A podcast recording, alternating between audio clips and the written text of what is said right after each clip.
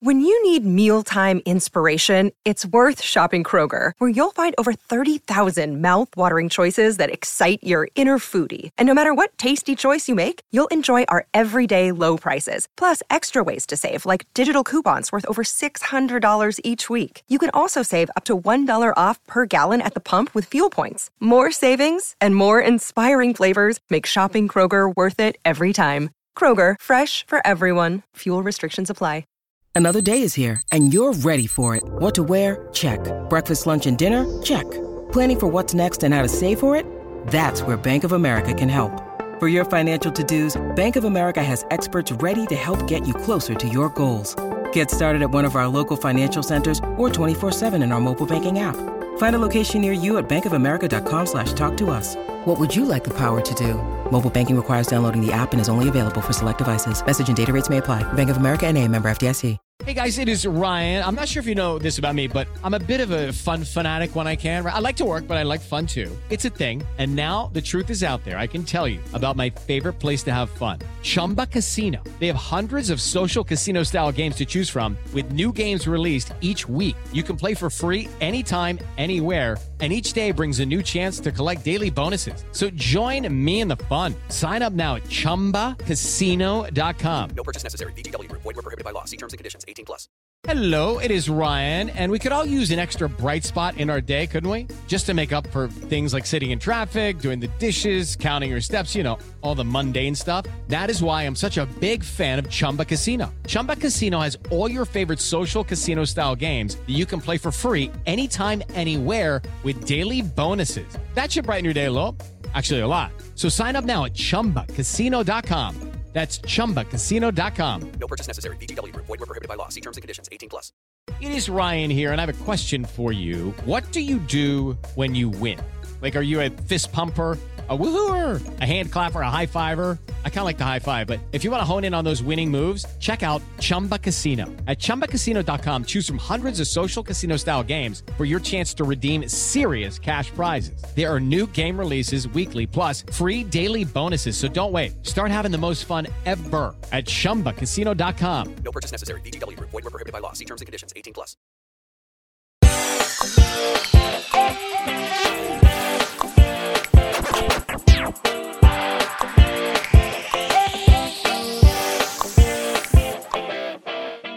Oh man, everybody hold on to your cheeseburgers. We're back with the Percy Jackson pod. It's episode 5. I am so excited. I am here. I've been traveling. Everyone's been traveling, and everyone is now back where they're supposed to be, not on the road anymore. We are back recording podcasts. I'm your host, Melissa, talking episode 5 of Percy Jackson. I'm here with my co-host, Adam. Adam, you're also where you're supposed to be and not just like traveling down the side of a road anymore. Gosh, I've got to tell you, it feels good. The number of rando bikers that have tried to pick me up as I was traveling all across the world. No, it feels just so good to be back. People are buying us cheeseburgers, but I have to just say, did you peep that plate of fries and how like thin and crispy and delicious those fries looked? Because come on, one time, like, for those fries, are you kidding me? Those look so good. Okay, Melissa, here's my problem with a lot of fries. They're so thick. I am not actually trying to eat potatoes, okay? That's like way too close to a vegetable for this type of situation. If I'm trying to eat fries, I need like thin, crispy, basically just a vessel for whatever oil, fry, whatever situation you have put on them, and salt. That's all I really want in this life. I don't need the potato. Thin and crispy, and these fries delivered. I would go to this diner.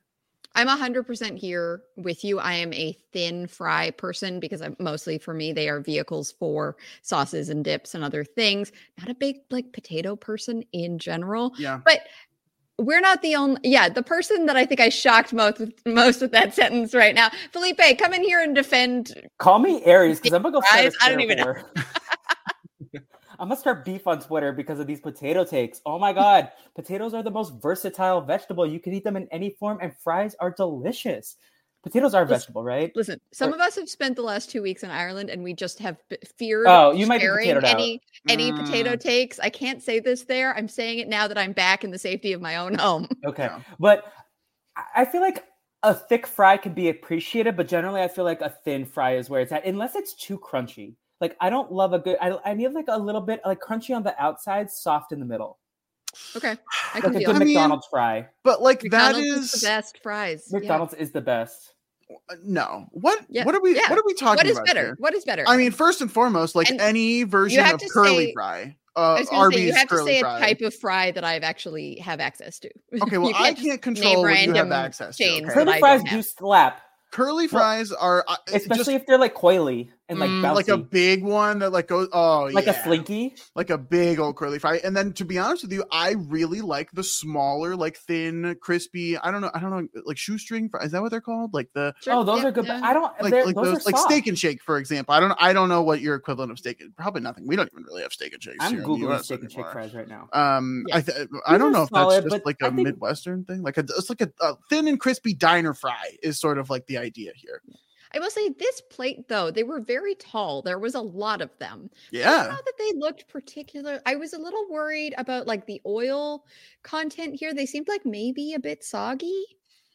Was it? Apparently, I did not pay enough attention to this plate of fries, but as long as it was not like oilier than a dish at the Cheesecake Factory, I feel like I'm there because that those fries are very oily, and I like some oil, but not too much oil. Is this where I admit that I've never been? Adam, I've just never. It's fine dining for the poor people like me. I honestly, I've never had enough money to like justify going to the Cheesecake because I view it as like a, oh my God, this is like the Cheesecake Factory. Whoa, like $30 slices of cheesecake. Like, what are we doing here? That's crazy. I could get a whole cheesecake. I don't think it's $30. I think it's like $12 at most. That's a lot for one. I think I tried to go to the Cheesecake Factory once, and the wait was too long, and I've never. I don't know if we have them. Like, I don't. There's no Cheesecake Factory in Vancouver, at least. So I think I tried to go in San Diego once, and we ended up going somewhere else. So yeah, I've never been, but yeah, I always assume that like is a Cheesecake Factory on par with like an Olive Garden? Is that like the level? I think Cheesecake Factory is better. Whoa! First of all, and I love Olive Garden. What is this Olive Garden slander happening right here? Olive Garden was the rich thing to do for the poor people because you know I'll tell you right now. That's why I said it. That is my example. Your family when you're there. Okay, that I know deep in my soul. I feel that. I had been to Olive Garden probably one time before moving out to LA. There just weren't a ton where I grew up in the Boston area. So Cheesecake Factory was much more common there. But I live 10 minutes away from an Olive Garden. And I've been there a lot of times, especially during Never Ending Pasta Bowl season. Like, I'm upset that it's a limited time thing. Yeah, I would eat so many breadsticks if I lived close to an Olive Garden. We did that in college. We tried the never-ending pasta thing. I mean, they get you. They bring out the smaller bowl the second time, and they keep decreasing the size. And then by like the third or fourth bowl, you feel like you're like a wanted criminal because you keep asking for more. They're like, "Wait a minute, you're here for more? No.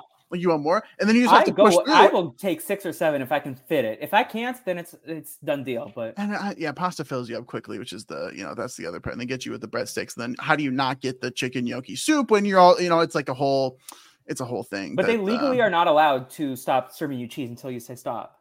I did ask them that. Or I don't know if legally, binding, but yeah, I mean there is a finite amount of cheese that they have in the grater / in the restaurant, but.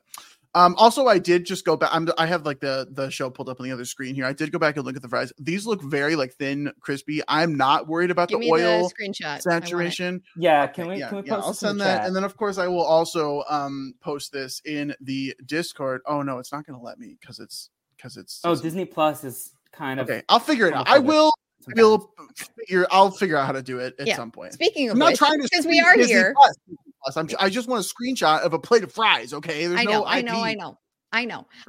But yeah, speaking of which, we are here to talk about Percy Jackson, not just, fries and Olive Garden and Cheesecake Factory. Adam, can you do the Felicia Cannon, Mama Felicia screenshot where you take a photo of the computer screen? Oh, I've done that a number of times, actually. Yeah, it's kind of, especially, actually, this is a really good one, too. Okay, I'm going to do that, and then you guys keep going. Felipe, what's your history with Percy Jackson in this show? What are your thoughts so far?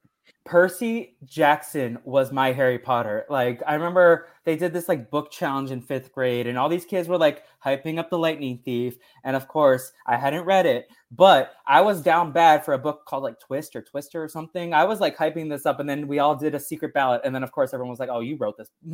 But everyone, Lightning Thief won. And then the next year, I read it. I was always like fascinated by Greek gods, especially like around middle school. We read like the kids' version of the Odyssey in 6th grade English class. We had like a create your own god story assignment. I remember that like I got praise on, which was like something uncommon for me in middle school, because like public praise, like you picked to like read a thing. But I blew through these. This was around the time that my parents were renovating our house. So I remember reading these books in like Home Depot and IKEA and the mall, literally the softest of soft, like location setting, spoilers for a future book. They have a set piece in a mall. And I remember reading that at the mall one time. So these books were my childhood. They were my Harry Potter. I read Harry Potter, but this was like my thing, especially at the time, undiagnosed ADHD. I was on swim team. So I was like, I'm Percy Jackson. What if my dad is Poseidon? Like, I love these books so much. And I like will defend the movies. They are of its time, but like they were what we had, and we were happy with it because we were Percy Jackson girlies through and through. And so when they were announcing the show, I was like, inject this into me right now. I need it. And I've been loving it so far. And I can't wait to discuss this fantastic episode with you two. You know what, Felipe? One of the pretty consistent things that I found of the movies and people's thoughts on the movies is that like our age range and maybe a year or two older than us and younger love the movies for like the vibes and the times. And it's been no offense to the oldies out there, but I'm just saying I could divide this straight down the line and give you one group of people who were like, okay, it might not be the greatest movie ever, but I enjoyed it and liked it, and it's like fun and nostalgic. And then the other group's like, man, this movie was trash. It was absolutely cool. And like, I don't know, everyone, I could divide that pretty cleanly. Adam, you're a 97 baby also, right? I am a 97 baby. It's just the best year. It is. A lot of amazing things happened that year, birth-wise. That's that's what I know. And with that. Well, there's only so many ways to phrase that. Okay, so Felipe, your thoughts on the first 4 episodes, what we've seen thus far. Have you been feeling the show has been doing, even specifically related to the adaptations of the book, like some of the changes that you've liked, didn't like, stuff like that? So I'm not going to lie. The first 2 episodes, I was a little like, okay, I'm going to keep watching because I'm loyal. But like, not like I was going to turn it off. Like I was going to keep watching regardless. But I was like, this is a pretty, like, I felt they were very faithful to the books. There was like mild adaptations, but it was a lot of table setting, right? Because you're trying to hook a new audience. And I was like, I think there was like one small adaptation that I caught, maybe a few like minor stuff, but it was very like, what's the info dumping? Like, sure. But the 4th episode, I was like, oh, they're really like taking swings and ways that I really like, and like having dialogues about topics that are a little bit more adult than I assumed that this version of the show was going to be, like about parents and their role in, like, especially I'm kind of like having a reckoning of my own, like trying to like compartmentalize the fact that like parents are humans, in my life at least, not in Percy's necessarily, because one of his parents is a god, but that like parents are just flawed humans as well. So it's like kind of like interesting to see like the show kind of tackle that topic in a kids program, basically. But I really like the swings that they made. I love how diverse this is. I love the fact that they like kind of like insinuated that like Athena and Medusa had a thing. I was like, we love to see this. So. Thank you. Yes, I want that. Yeah, and I'm here for it. It definitely exists out there somewhere. All these Greek gods are 100% queer. Like, do not at me with this. I feel very strongly about this. They're just very horny. Are people adding you about this? Are people adding you about the queerness and horniness of the Greek gods? No, but I will save a story of a college class that I took, because that professor was unhinged. I'll save it to the end. It's like a quarter bloom. It's not full bloom, but like this is a kid's show. There might be kids listening. We'll save it for the end. Yeah. Well, also let us know if your kids are listening, because I would actually like to know that for just preventative reasons. Yeah. I don't know. I assume like of all the post-show recaps podcasts, they might be like, Percy Jackson, I can watch this with my 5-year-old. Maybe we'll listen to a podcast in the car. Yeah, parents who have made the choice to be like, oh, a podcast hosted by Adam and Melissa, that's the one that we should play for our young children, have not been paying attention. Valid. So I don't know. Alex, I did tell you in the pre-show, I just got back from vacation as well. So, like, I have a nice little list of Percy Jackson pods to catch up on. But, I've been loving the show. I live liking the swings. I think it's gorgeous. Like, some of the, like, shots are, like, beautiful. The cast is kind of amazing. No, believe me. Oh, this is what you get for not listening. It's filmed in Vancouver. Oh my goodness! They also used the really cool Mandalorian tech. I did read that. So like, the like soundstage sets. So like, I don't know. I'm vibing with it. It's only gotten better and better. This was the best episode by far, in my opinion. Oh, by far, in your opinion. Okay, that's really interesting. I certainly did not dislike this episode by any stretch of the imagination. I don't think this comes close to 4, though. To be honest with you, I don't know. 4 was great. Are you with Felipe on this? No, I don't think this is my favorite so far. There were just like it was just a bit slower at points that I like wasn't quite sure what was going on. So yeah, I think 4 was better. I think that 2, I'm still such a big fan of because it was like just the setting of it all and everything. Yeah, I agree that there was like so much lore dropping as you were saying, but it's like it was just so pretty and so cool. I love seeing all the cabins, getting to know kind of that world. So that's probably my personal favorite, despite the fact that I don't think it's the best episode. I think 4 is probably the cleanest episode, like overall, possibly the best. But also like we got our first seaweed brain. Like that got me hype. So like that itself might've been like enough to be like, this is like next level A1+. Like, I don't know. Maybe I've only seen this episode once. I was hoping to rewatch it after work, but I told you privately, my car decided not to start this morning. So I had to like figure out different things, but I love this episode. And I feel like maybe it's also my hype for the show is like gaining because I'm like, oh, they're taking swings. This is like interesting. Like, because with an adaptation, you never know if it's going to be like a straightforward, like you've read the book, you really don't need to see the show. But this one, they're like actually swinging for the fences, I think. And I like seeing the show take risks and modernizing the story for the new era. Yeah, this is the thing that I've been so interested in covering this show is, first of all, the very positive response that it is getting, which is so much fun and so lovely when you're covering a show and you agree to cover a show that you don't know how good it's going to be. And I, people who've listened to me on other podcasts know and sometimes I don't like the shows I cover, and that is fine. But yeah, so that has just been so lovely, but it makes me really happy that people who love this series also really love this show, and that seems to be such a consistent idea. And it's not that there aren't nits to pick, and certainly some of the feedback that we've gotten has like every now and then like pointed out something that doesn't land as well, but for the vast majority of people and parts of this show, they seem to be going really well.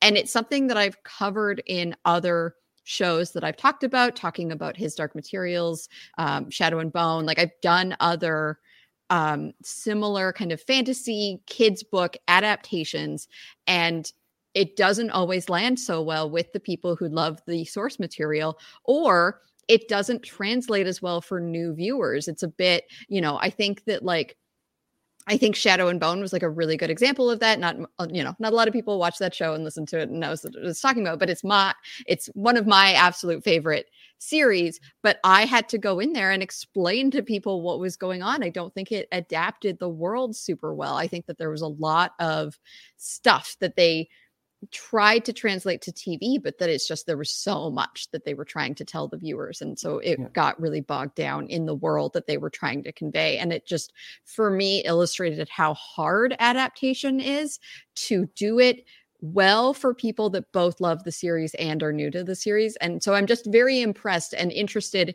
in like having that conversation as we continue to podcast about why it's being done so well. What is it about Percy Jackson that is really nailing it, and what lesson can we take away? And hopefully, other shows might be able to learn from that, from doing an adaptation well. I don't know. Felipe, do you have thoughts about like why it's translating so well? Forgive me for my ignorance, but did the creatives behind the original series have involvement with His Dark Materials and Shadow and Bone, or no? For Shadow and Bone, they did. Lee Bardugo was involved, and I don't remember for his Dark Materials, but I also think Philip that series is a lot older, so I don't remember. Yeah. I'm not even positive that Philip Pullman is still alive. I think so. I assume he is. I think I can double check.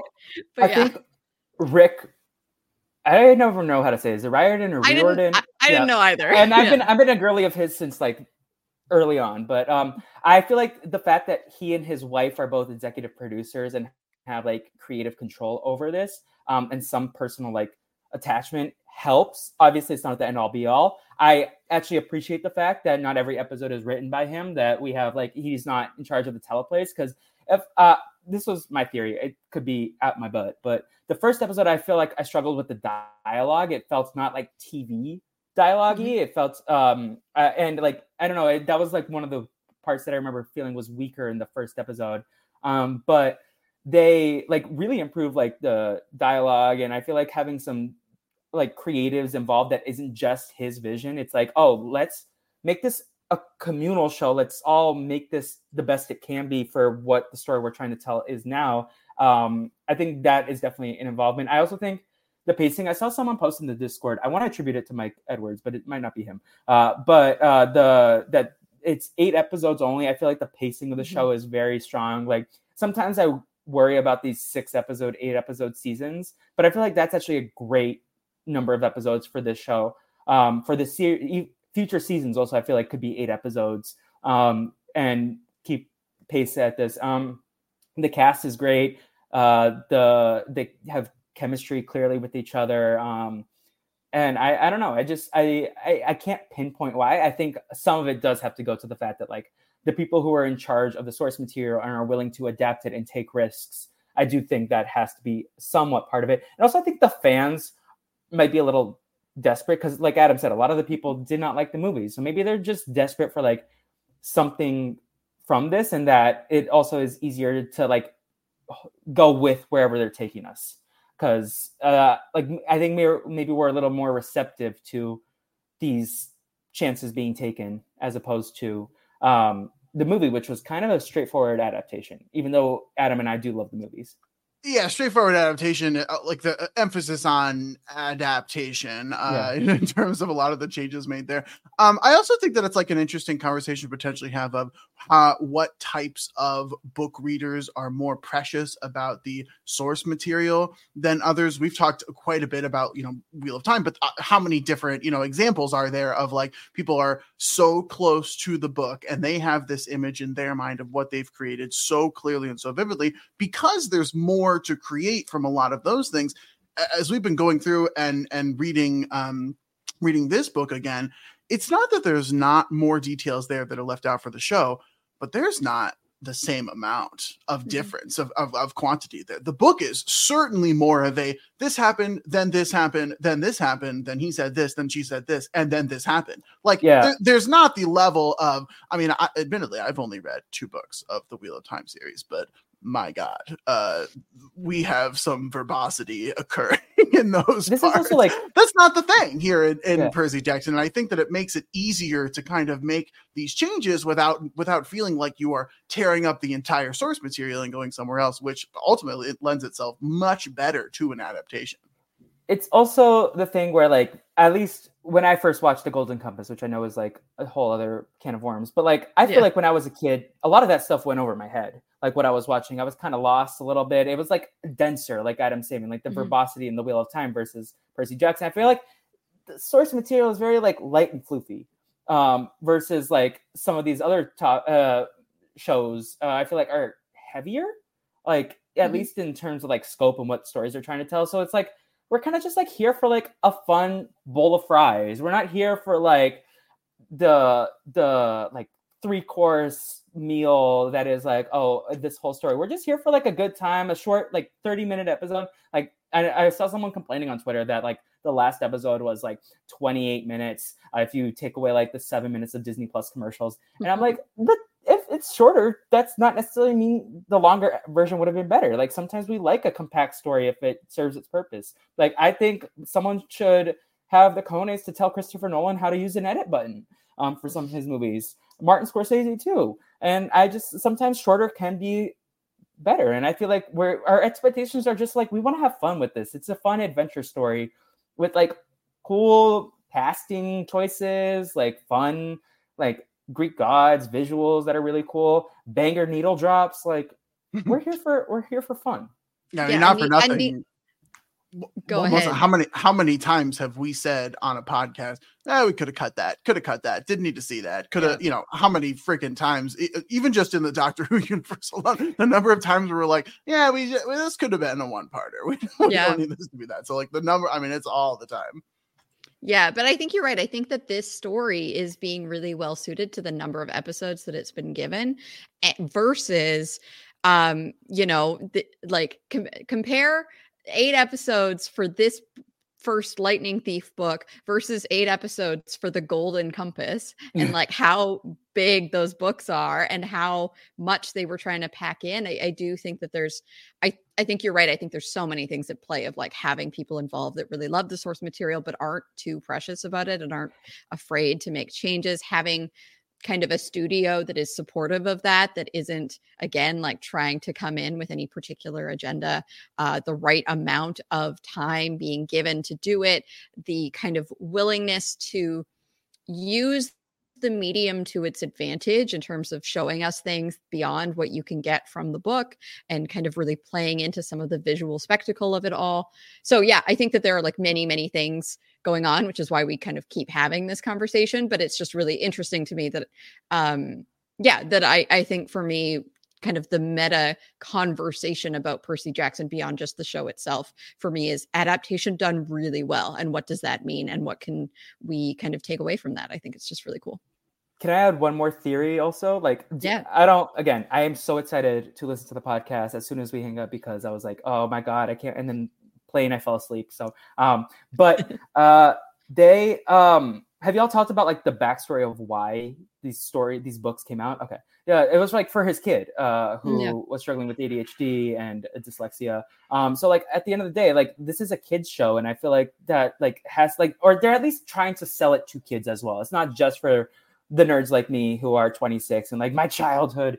They're also like trying to invest a new audience into these stories and maybe get them to read these stories. So I feel like they're like focused on it being also kid friendly might benefit it in a way that they probably weren't like necessarily focused on doing when they first conceived of this project. I think the fact that like, oh, we don't have to like, we can be a little goofy and like, we can have these weird jokes like Percy talking about how Thalia is a pine cone. Like that's like a joke a kid would laugh at. We can be a little lighter and we don't have to be serious all the time. I mean, the pinecone line made me laugh a lot. So it's not just kids. Yeah. Oh no, but I also have I'm a goober at heart. Like I think Elmo's hilarious. So So let's get in. Let's actually talk about this episode. Adam, let's take it away and let's dive in. We should. Yeah, we should. We've only been here 25 minutes. So okay. Hey, listen, we needed 10 minutes to talk about the fries.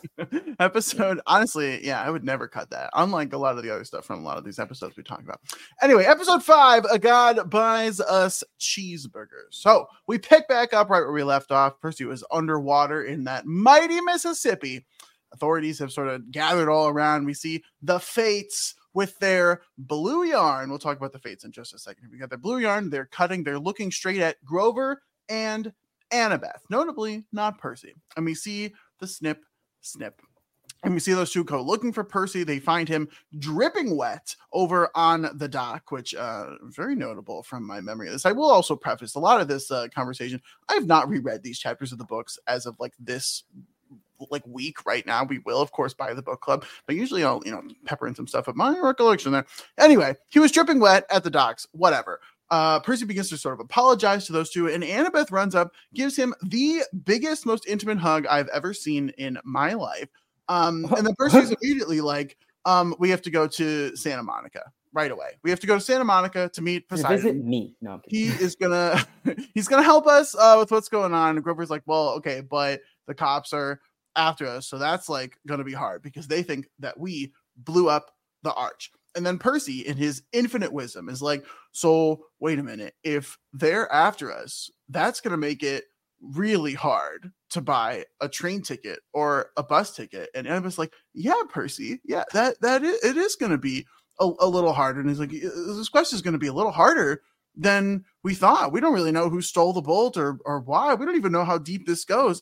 And the other two were like, yeah, no duh, Percy. We've been new about this, okay? This is nothing. This is not new information. The new information, Annabeth then presents and tells Percy, hey, we saw the fates and they snipped and it's probably not good. So we do get the fates. We get the fates here, which is so exciting, Melissa. We had talked about this, of course, on the book club podcast. The fates are actually here.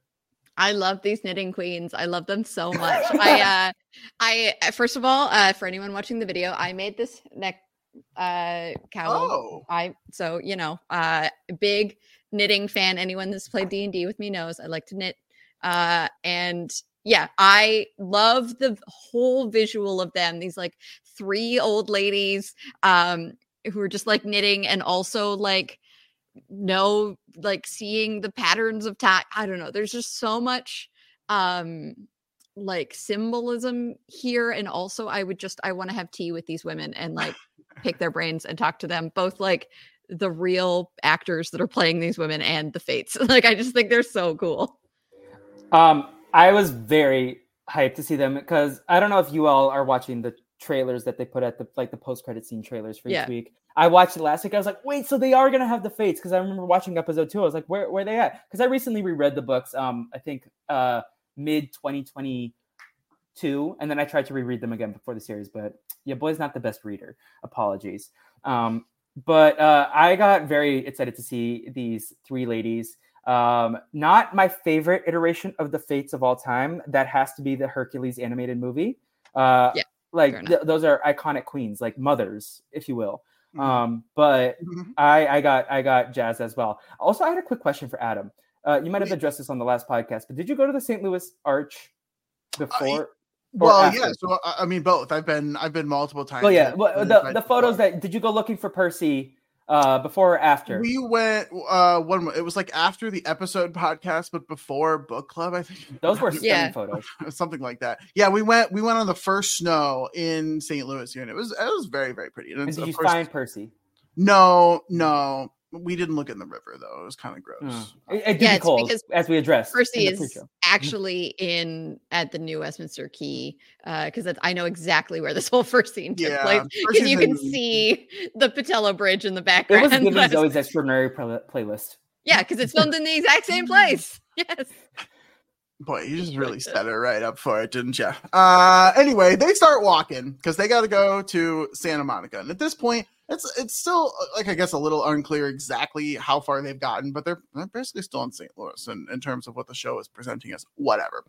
The bike, we see kind of a biker drive up and stop there, where this man kind of gets off and asks, "Hey, you guys need some help?" And they're like, "No," they're like hiding behind the wall on the outside of the road there, the concrete piece. And the man is like, "Well, you might need some help because you are way behind schedule." And I did love this moment where they kind of like all pop up and be like, okay, like this is not just a rando with a bike here. And he goes on to kind of explain here. I would love to see a good war pop up, but as your cousin, I just want to give you a hand. And Annabeth is like, boom, that's Ares. This is Ares. This is what's going on here. And Ares is immediately like, you must be Athena's kid. Mild continuity question. As we find out later in the episode, haven't Annabeth and Grover seen this man multiple times? Like, that's the one thing. See, this is the problem with podcasting about a show, which I'm sure you're all familiar with. It's not like I'm nitpicking. I'm like, But like, I didn't think about this until Adam was literally talking about it. I was like, they probably will recognize his voice. They probably recognize him. I was like, no, I y'all have a tough job. Yeah, I mean, the way that I choose to like believe and understand this is that the gods can take whatever form they want, and I don't know why it would be the same form every time. So like theoretically, I don't really have a problem with them, being someone literally different and different sounding, looking, whatever, every single time they come to Earth. Like, that would be totally fine with me. Do you think they should ever said the season? They could. I think they could. Well, the gods specific. I don't know if they could. Yeah, the gods like. Like the Hermes, guy, Mr. Yeah, like if Lynn is not available next year, like I think we could. Octavia Spencer as Hermes, I'm here for it. That would be a dramatic change from first actor I thought of. My qualm with this is Annabeth specifically, whenever Annabeth does anything even remotely intelligent, and I would even argue that this is like the bottom the bottom end of what we would describe as like intuition or intelligence. It's me like, oh, Athena's kid must be, absolutely has to be Athena's kid, as though no one else in the world possesses the ability to put literally 2 and 2 together to get 4. Like, no one else could have possibly done that. Anyone's like, oh, here's this completely only logical solution to this, not even a problem that I'm trying to solve. Athena's kid has to be, no other way. It could be anyone else. Like, is everyone else just idiots in this world? Like, this just, I hate this every time that it happens. And it's all throughout the books. Like, every single time Annabeth does anything, it's like, oh, you're Athena's kid. You have to be, because you did this little slightly problem solving thing. You have to be Athena's kid. Drives me nuts. I don't know. Just a little personal qualm. It's all over the place, and it drives me crazy. It's like the rest of the world is morons. You have to be Athena's kids. Like, also kind of like discrediting other gods. Like, I'm pretty sure like Hephaestus has to be very smart to build all these machines. For things that are not even like, oh my God, I can't believe you used your wild intellect to solve this thing. They say it for things that's like, oh, well, congratulations. You figured out that I'm Ares, even though we've met and I literally said I'm your cousin. Like, yeah. What? Like, this does not take a rocket scientist, whatever. Anyway, he says he's hungry. Go ahead. Please go ahead. Yeah. So before we move on too much, I did want to circle back. Sorry, I did not call you out on it immediately. You called Annabeth hugging Percy the most like intimate hug you've ever seen. Sorry, I have to like circle back to this because in my notes, in all cap letters, I just wrote "hug your friends." So I'm somewhat concerned that you thought that this hug was like over the top. I don't know about over the top, but like compared to what we had seen previously with these two, this was a very intimate and personal hug. No, I keep using the word intimate about this hug. What? Okay. Well, what word would you like me to use? What? How would you describe friendly? This is a friendly hug, Missla. Yeah. We are friends. We have never hugged like this. What do you mean? I mean, we've hugged, Adam, but not like this. There was lingering. There was like, this was more. She than thought just he died. He fell from the arch. He just saved her life. If the next time you save my life and fight off a Chimera for me, then yeah, I'll hug you the same way. First of all, you would be so mad at me if I deprived you of the opportunity to be the badass in this situation. I like that we've played enough D&D that you know that. There's like the first problem. Also, the kitty. Yeah, like, not even like to fight it out, but you just would want to see it. Like, if I didn't even let you see it, you'd be like, Adam, how could you? You idiot. And then we would hug and we'd be fine. Yeah. It was a very like personal, intimate hug. I don't know what else to say about this. I don't know. Like, there's no way that this was not like an intimate hug.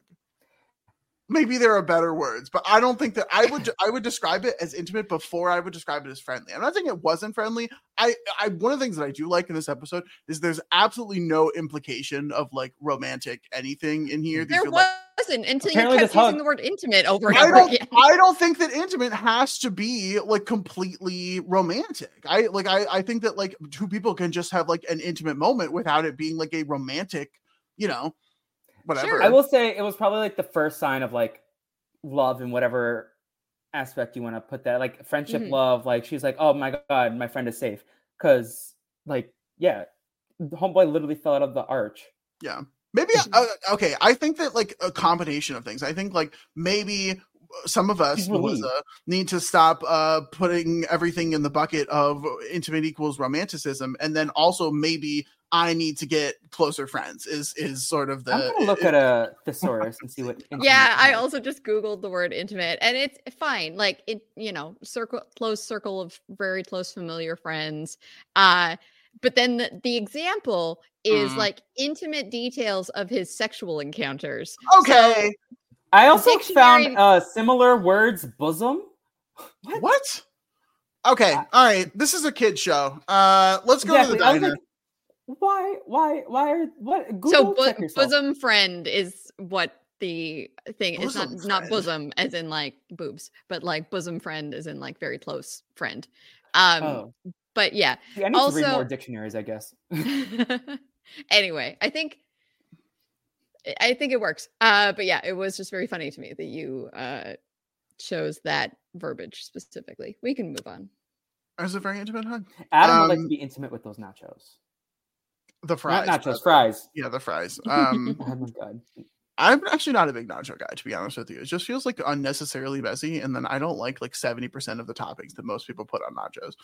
Like people just spurt on sour cream on everything, and I'm just like, what are we doing here? Like you're not a sour cream is delicious. No, I can't do sour cream. It's gross. What like sour? Why am I?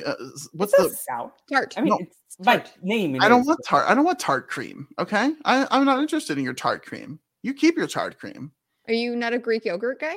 No, I can't do Greek yogurt. Sarah's been eating Greek yogurt all over the place recently. You're not a froyo? Because it's good. I love regular yogurt. I like whatever. I don't even know if there's another name for yogurt or whatever Greek yogurt. And then she has like this banana nut granola that's so delicious. But the Greek yogurt makes me want to like puke. It's so disgusting.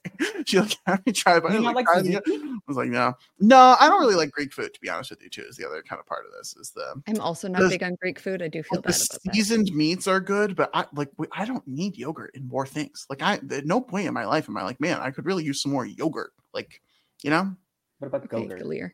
But I could do nachos if it's just like the chips, the cheese, meat. I would love to like put some lettuce on top. There's some seasonings, and then the best nachos are microwave nachos. Let's just be clear, with the shredded cheese on top that you put in the some people call them bachelor nachos. Yeah, yeah. Oh yeah, I remember those days. I made myself a microwave quesadilla earlier today, and it was just two tortillas with shredded cheese in the middle. I used to rip my college roommate so bad because he would do that in like the middle of the night at 1 a.m. or whatever. And he would just like bring back the paper plate, of course, of the he would fold over the tortilla and be like, Hayden, what is that? Hayden has taste. First of all, again, I've been traveling. There's very little food in my apartment right now. The thing I did have was a bag of tortillas and the remnants of some shredded cheese. So. What do you want me to do, Adam? I think Melissa slapped. I think that's what we call a Dr. Melly Dubs. You had remnants of shredded cheese from the way back then, and you were like, time to use this in the microwave. Okay. I made enchiladas today, so I actually feel pretty good about myself. Yeah, I want an enchilada. They were really good. They're like one of those like Never mind. We're not going to go into. We're so far off. We're going to the diner. He's hungry. Whatever. Meet me at the diner. Great. We get to the diner. The kid's walking. He finds Ares at a booth, and he has a ton of cheeseburgers and just a brilliant plate of fries. We talked about this. Whatever. He's got a ton. Looking at the cheeseburgers, they kind of slap too. If it depends on the sauce quality, but they look good if they have good sauce. This is the thing, Felipe. I can't do sauce on my burgers. I can't. I'm not a sauce guy. You know this. Fries are a vehicle for sauces. To be very clear, I did not say fries. You eat your fries raw? I raw dog into fries. I do. I said fries are a vehicle for the oil in which they are fried and salt. That is the vehicle. Oh. Like a McDonald's fry does not need sauce, but like most fries need a sauce. Yeah, those fries that need a sauce, I'm not interested in them. Like I will just not eat fries if I don't have like. At least ketchup available. Oh, you know what? Okay, I have a very specific thing with ketchup because my little brother growing up ate ketchup like his life depended on it. He was like one of those. Oh yeah, he would be one of those people that like had the squirt bottle. He was in a homemade Heinz commercial with like the other like little girl because he has bright red hair. That was like the real situation. He was like in a Heinz commercial of like the other girl was like, I'm gonna put ketchup on like my apples, and they kept going back and forth with ridiculous things. And then my brother Eric was like, oh, forget this, and he unscrewed the lid and just ate ketchup right from the bottle. So I have like I also woke up one morning to find him just eating a bowl of ketchup in the kitchen. And so it's just not good. I can't. It's really a problem. Oh my God, we're so far away.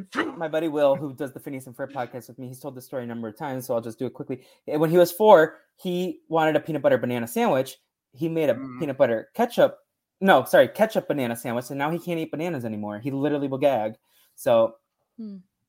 I got picked up from like sleepover, like camps and stuff multiple times with like mustard stains. That was always my go-to is my mom would be like, why are you always just covered in like mustard stains? And it was, I have been known to like eat some raw mustard.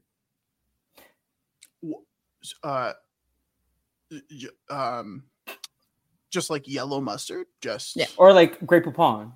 Yeah. I mean, if it's available, but I'll take any mustard I can. I do love a good honey mustard. Like, also I could eat honey mustard raw. Okay, this is a real problem of what's happening right now in this podcast. But with those fries with honey mustard sauce, I could do like a honey mustard if it's like a glaze, like a bake on a type of meat or something along those lines. Like if we are like glazing things with like a honey mustard situation, yellow mustard I think is the devil's work. Yellow mustard belongs on hot dogs and hot dogs alone. Okay. Ares is cackling at his phone. He's so proud of himself because he is fighting something on Twitter. He's starting a fight on Twitter, which we might be about to do about all of these various food. Sound takes. Off about your mustard takes. Yeah, everyone. Your mustard, your potato takes, your fry take, whatever.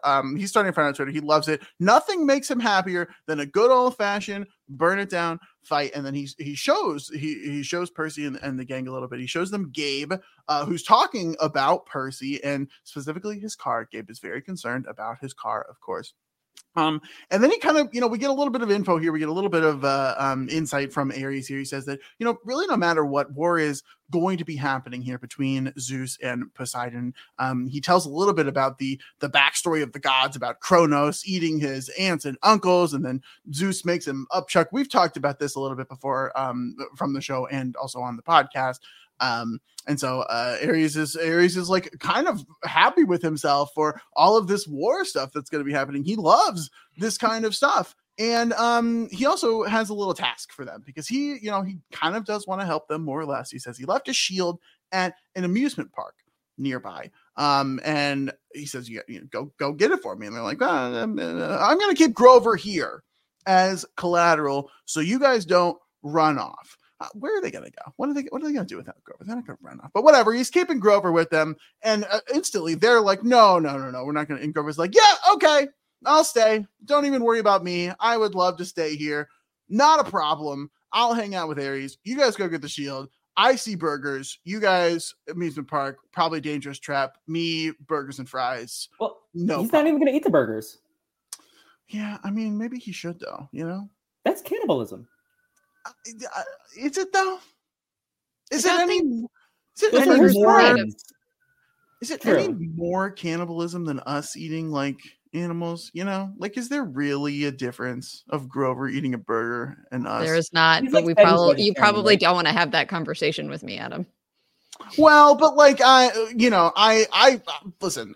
Kill the animals, okay? Listen, certain, whatever. Not like actually, I'm not gonna go like slaughter, or whatever. But there's bigger fish to fry. Literally, fried fish is so delicious. Okay, so they're going to get the shield. Grover is saying, I don't know where we. This is Grover's breakout episode. Like I know he's had great. I feel like this was Grover's best episode. I forget the actor's name. Oh my God. But I thought he did great in this episode. And like Grover's kind of like sometimes I've just noticed that like some of the line delivery for Grover is kind of stiff. And I really love what he's doing, especially in the first episode. I feel like the first episode, everyone's finding their bearings on these characters. And like, you've really seen them come into their own, all of these characters, all these actors. And I feel like they're like playing off each other more naturally. And I thought this was a great episode for my homeboy, whose name I'm going to look up right now. Yeah, we don't talk about the actors like a ton just because they're unknown kids more or less. Like we don't know a ton of them, obviously. Also, we're going to take just a quick break here. When we come back, we're going to talk about the two different sides of the story here at the amusement park and at the diner. We will be right back. With Lucky Land Slots, you can get lucky just about anywhere. Dearly beloved, we are gathered here today to... Has anyone seen the bride and groom? Sorry, we're here. We were getting lucky in the limo and we lost track of time. No, Lucky Land Casino, with cash prizes that add up quicker than a guest registry. In that case, I pronounce you lucky. Play for free at LuckyLandSlots.com. Daily bonuses are waiting. No purchase necessary. Void where prohibited by law. 18+. Terms and conditions apply. See website for details. With Lucky Land Slots, you can get lucky just about anywhere. This is your captain speaking. We've got clear runway and the weather's fine, but we're just going to circle up here a while and get lucky. No, nothing like that. It's just these cash prizes add up quick. So I suggest you sit back, keep your tray table upright, and start getting lucky. Play for free at LuckyLandSlots.com. Are you feeling lucky? No purchase necessary. Void where prohibited by law. 18+ terms and conditions apply. See website for details. It's time for today's Lucky Land horoscope with Victoria Cash. Life's gotten mundane, so shake up the daily routine and be adventurous with a trip to Lucky Land. You know what they say, your chance to win starts with a spin. So go to LuckyLandSlots.com to play over 100 social casino-style games for free for your chance to redeem some serious prizes. Get lucky today at LuckyLandSlots.com. Available to players in the U.S., excluding Washington and Michigan. No purchase necessary. VGW Group. Void where prohibited by law. 18+. Terms and conditions apply. Okay, we're back. We have two storylines to talk about here. They sort of split up. Let's tackle them separately here as we go forward in this podcast. Let's start off. They do kind of go back and forth, but we're so off the rails here. Let's start with where do you want to start, Felipe? You're the guest here. Which one would you like to start with? We were talking about Grover. Let's talk about Grover. Yeah, let's do it. Let's talk about Grover. I also think it's shorter. I think the other one, we can go on a little bit more, about the new threads that they pulled on. Okay. Grover. Yes. Let's talk about Grover. So he stays at the diner. 24-year-old grown man, kind of, not really. If only he was 97 also. If only, I mean, depending on when they, not really, but okay. So we're at the diner. Ares is still on his phone, stirring some stuff, probably talking about the latest season of The Traders or something. I don't know. He's stirring up some stuff, and Grover's like, hey, we've met before, actually. I don't know if you knew this, but we have met at the solstice on Olympus. I was there at the solstice on Olympus. I'm a huge fan of yours. He even goes on to say, I'm a fan of yours, Ares. I might be Grover the satyr, but I'm a fan of yours. And Ares is like, what? What? What do you mean you're a fan of mine? How could he be a fan? There's no way. He's like, you got me mixed up with somebody else. Satyrs eat tofu and worship flowers. Tofu's gross, by the way. And sing songs about their feelings. This is just the Food Takes podcast is really what this is. Yeah, that's every podcast with you, honestly, though. Yeah, it is. It really is. It's just not great. And sing songs about their feelings. And then Grover kind of claps back a little bit here and is like, listen, Ares, nature is brutal. Okay, there's a lot of things that happen naturally that are just brutal. And then he's like, I'm a huge fan of some of your work, some of the mellower stuff. And then he just starts rattling off wars. I'm just like, man, I really appreciated these. And he's like, there's something really cool about overwhelming force and a quick surrender, as he's rattling off his wars. And I'm like, Grover, what is going on here? Melissa, this threw me. I think Grover is big braining Ares here, and I thought he did it so well. I thought he looked at this god with a massive ego and said, what exactly do you need to hear from me right now? And I think he fed it to him on a silver spoon. It was perfect. I thought he did so good. I loved this nature is brutal line because it's so true. It's so accurate that and I thought it was so interesting that, yeah, nature isn't all just animal friends and birds dressing you in the morning or, whatever your Cinderella fantasy is. It's I love a weird animal fact.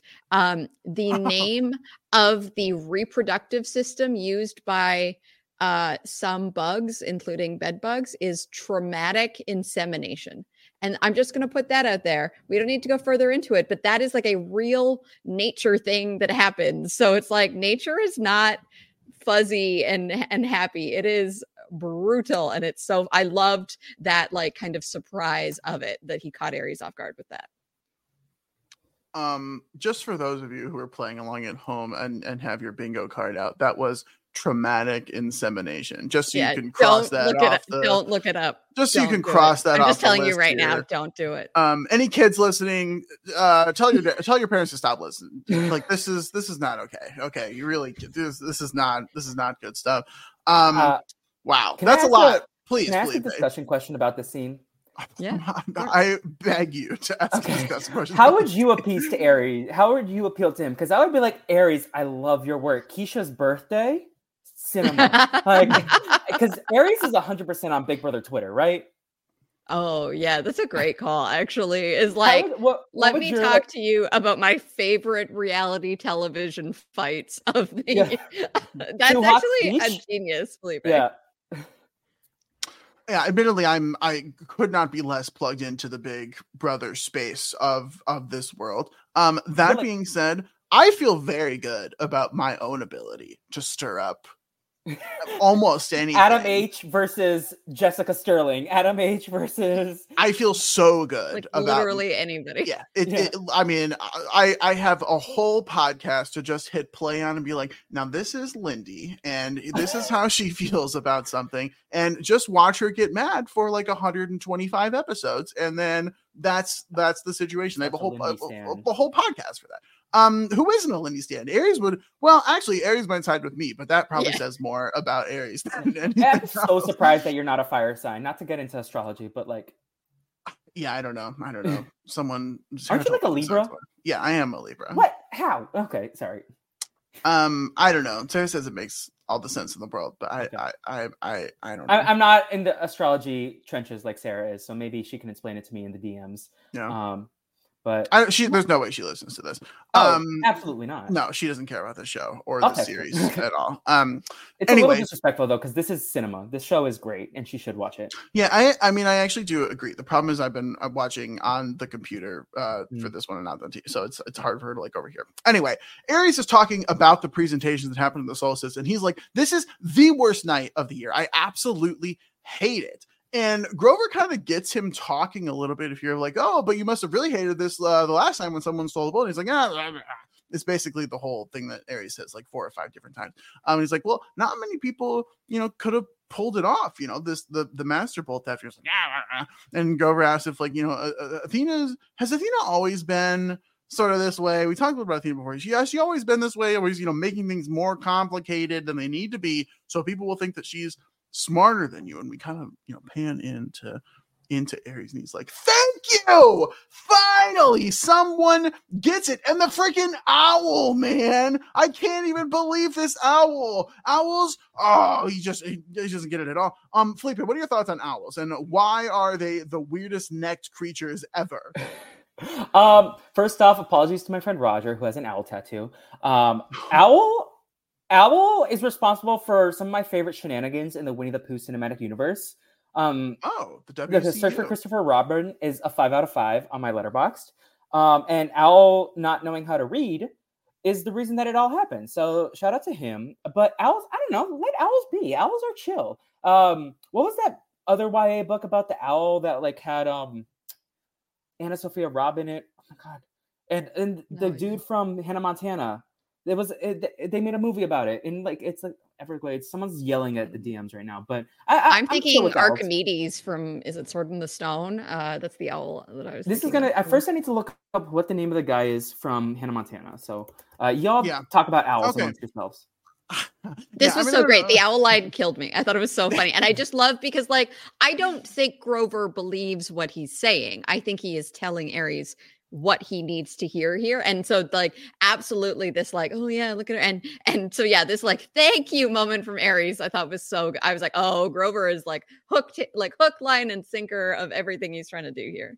Yeah, this is interesting because I don't know that I interpreted it that way right off the bat. I think I saw it a little bit more on my second watch through. But, spoiler alert for the book club podcast, even though I have not read these types of books recently, this is like not a thing that happens. This conversation does not exist in the book. And so like where we are going here, at least to me, is like a little unclear in terms of like what the actual takeaway of this scene and Grover's motivations. Obviously, we kind of get there at the end of the episode that we'll talk about in a second. But like in terms of this scene and giving Grover all of these, lines and opportunity, not there, not really there in the source material. I feel like it's vaguely like where I think they're going is vaguely like plotted a little bit somewhere in the book, but I don't know if it's this scene necessarily. But again, it's been like over a year and a half since I read the book. I found the name. Apologies, it wasn't Anna Sophia Robb. It was Brie Larson. But Hoot. Didn't watch it. I feel like we could have guessed that. No, I don't know. You don't remember Hoot? Mm-mm. They used to air this on the Disney Channel all the time. Logan Lerman of Percy Jackson fame is in this. Hoot. movie. 2006 film. Is that one? This is a stacked cast. Logan, Brie Larson, Jimmy Buffett. What? Okay. Well, maybe this is something we talk about. The maybe 2006 comedy adventure movie. Hooped. I don't know. Is it an animated movie? No, it's live action. So it's literally about an actual. All I remember is Cody Lindley, who is Jake in Hannah Montana, who I was trying to recognize. He runs down the street barefoot. That's something. And then there's like some sort of owl subplot. It's about an owl in the Everglades. I swear this is like not made up. Clark Gregg is in this. Okay. Clark Gregg, noted Agents of S.H.I.E.L.D. fame. Okay. Well, there we go.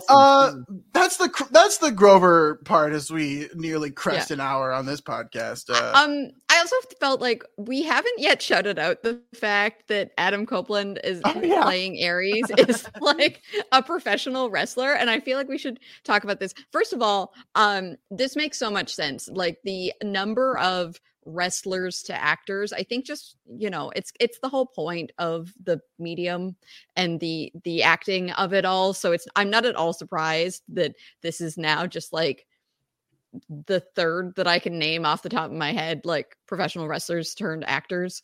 The Rock, John Cena, I'm sure others that I don't know, but also here. Anyway, so I thought that this was so perfect. And as like the god of war is just so amazing. Anyway, so it worked out really well. Also, I don't know a lot about wrestling, so I'm very down for people to like get in the comments and tell me about Edge and his persona.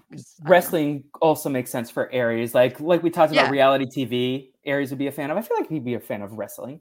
Yeah, absolutely. Yeah, I just don't remember the exact like line from the book, but I know that like one of the ways that Ares is described is that like professional wrestlers would run away, or like like professional wrestling was mentioned in the book. I just don't exactly remember how. Well, obviously we'll find out for the book club, but I just know like that line was in there in some capacity. Or maybe it wasn't, and you'll find out if I'm wrong on the book club podcast. Because that's the only place Adam admits he's wrong. It's the book club only pod. If you're not listening, you know. Yeah, you really should. Get on there. Okay, that's the Grover storyline. Let's go over to the amusement park. Are we going to tie it all back at the end and like talk about what? We will tie it all back. I did want to ask you questions about it. Yeah, so once we get there, let's get our Hathaway on. Let's our Hathaway. What is love? It's the name of the act for What Is Love, which is a song older than the both of you. I just have to say it. We're not even there. We're just not even to that point, and we're already throwing shots at not a shot, just a comment. You're the one that brought up age first on this pod, Adam. Let it be known. You were talking about how there's a cutoff for the movies, and old people don't like it because we're too bold. So. Listen, I never said it was because you're too old. Okay, that was just implied. That was just implied. Okay, that was never said explicitly. It was just heavily implied. But I'm certain that there are. I'm certain that there are many people who are of the older persuasion who thoroughly enjoyed the movie and are probably like, "Oh, that Adam is really whatever." Once you figure out how to get on your phone, you can message me. Okay, then we can go through. Ares would be proud of you for that. I'm just trying to stir it up, you know. Pulling the Ares out of there. Okay, at the amusement park, which is where we are going next on the other side of the story. Percy and Annabeth are walking up. This place is a little creepy as we are like walking up. They did a very good job of making this creepy. They get to sort of these these front gates, what they are describing as celestial bronze, which is fine for humans, totally fine. They can just walk through, no problem whatsoever, but very dangerous for demigods and basically non-humans. And Percy kind of gets stuck in this, and Annabeth, you know, is looking around and is like trying to figure out what should we do, what's going on here. And then she's like, just keep going. Just go. Just go through the gates. And Percy's like, oh my God, this is so dangerous. But then he pushes through and is totally fine. And we see a counter on the other side go up from 0 to 1. And it's like, this isn't really designed to be a trap or keep anyone out or anything like that. It's just designed to know who's here and what's going on as she walks through, and it ticks up to 2.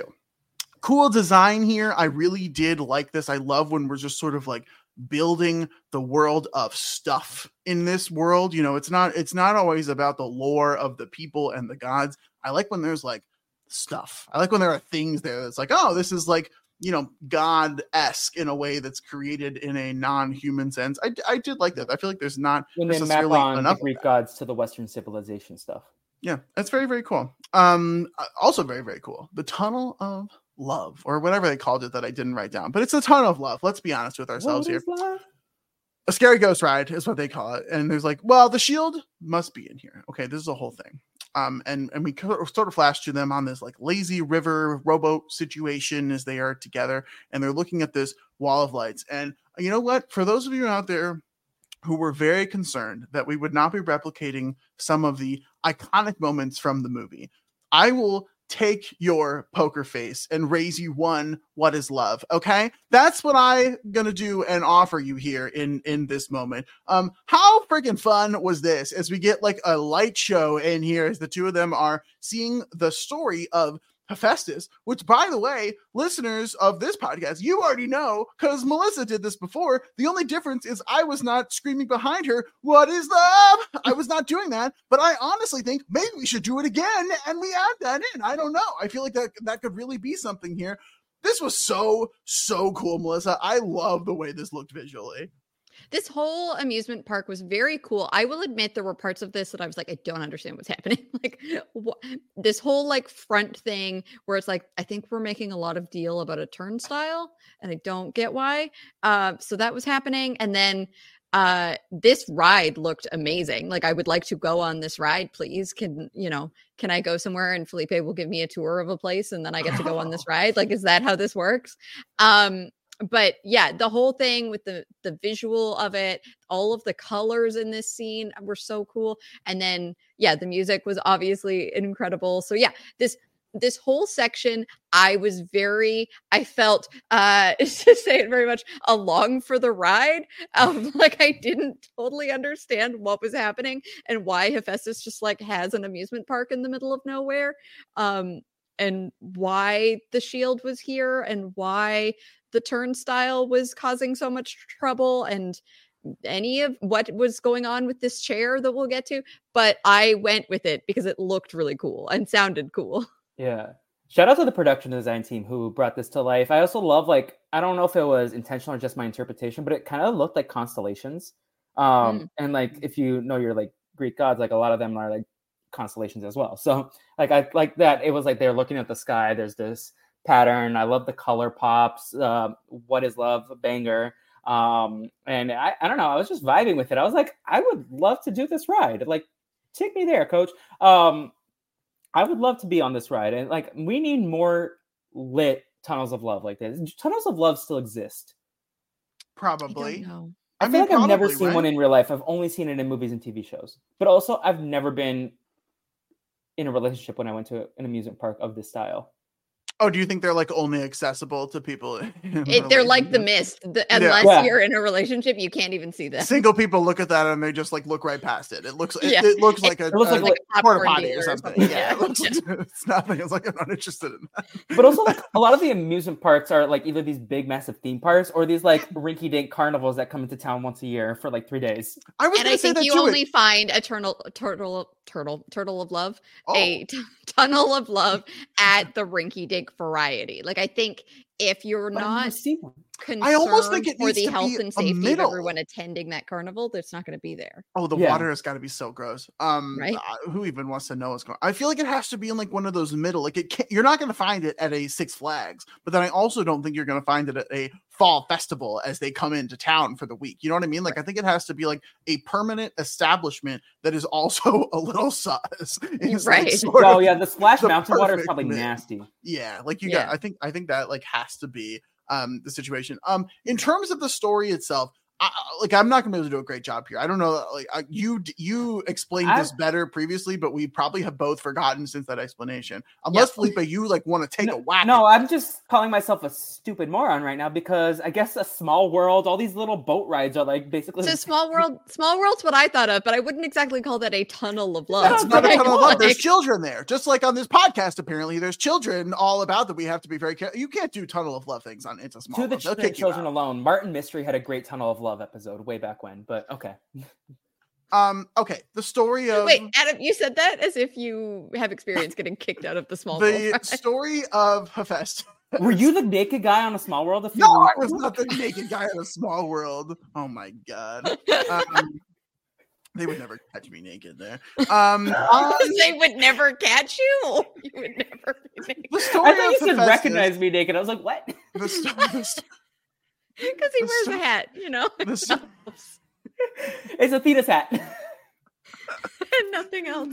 Oh my god. Okay. The story of Hephaestus. Hold on. He really wants to be with Aphrodite. That's like his number one is Aphrodite. He loves her. She's like more interested in like the bad boys of, you know, the Ares types. Okay, great. He tries to go after Aphrodite. She says basically no. And so he, being like a clever tinkerer, clever-minded, whatever inventor type person, gives a gift to Hera, who I think is Aphrodite's mother, but it's all their mom. It's like all their mom. This is very incestuous, as I'm sure you've discussed on the podcast. But gives the gift to Hera of the chair, and she's like, "Oh, what a nice chair this is! Let me just sit in it." And then it envelops her, and then he's like, "Haha, I got you. In order for you to be let out, you need to make Aphrodite marry me." And she's like, "Well, I guess that's what's going to happen now. So here you go, daughter of mine. Marry him." Great. Okay. They are technically, officially, whatever. They're like married. Okay. They're married, but she still likes Ares, still has like this schoolgirl crush on Ares. And now Ares, being, you know, Ares, does philandering things, you know, whatever, philandering with, she's in a forced marriage. So like, who are we to, whatever. She and Ares like are getting together, but in terms of like all this disrespect, they are getting together in places that like Hephaestus like built and created to like as an extra salt in the wound. And he like knows, he knows that like she's, you know, whatever, but that's the story of the chair. I think. Yeah. That, I probably left out some very important stuff there, but that like gets us to the chair, which as they continue going on, I also had in my notes here, like this ride would be a very cool Disney ride. Like, not for nothing. Like as this sort of like spirals out of control, I could absolutely see how like how cool would it be to have like a Percy Jackson section. Oh, they better one of these Disneys. Disney owns it, right? Wouldn't that be cool? I feel like that would be cool. Have like you either go to done the Pandora Avatar ride at Animal Kingdom, the like boat one? I haven't sniffed Disney World in. Like forever. Valid. I've never been to Disney World. I've been to Disneyland since I was 18. So that was. Well, if you're ever in LA, well, let's go to Disneyland. Yeah. I think I was like 8 or 9 the last time I went, and I. But been, they have which like is so about the same team. About the same year. Roughly the same. Yeah, we probably saw each other actually. We were probably like, man, that is an annoying kid over there. Probably. Why does all you want to do is go in the tunnel of love? What a weird.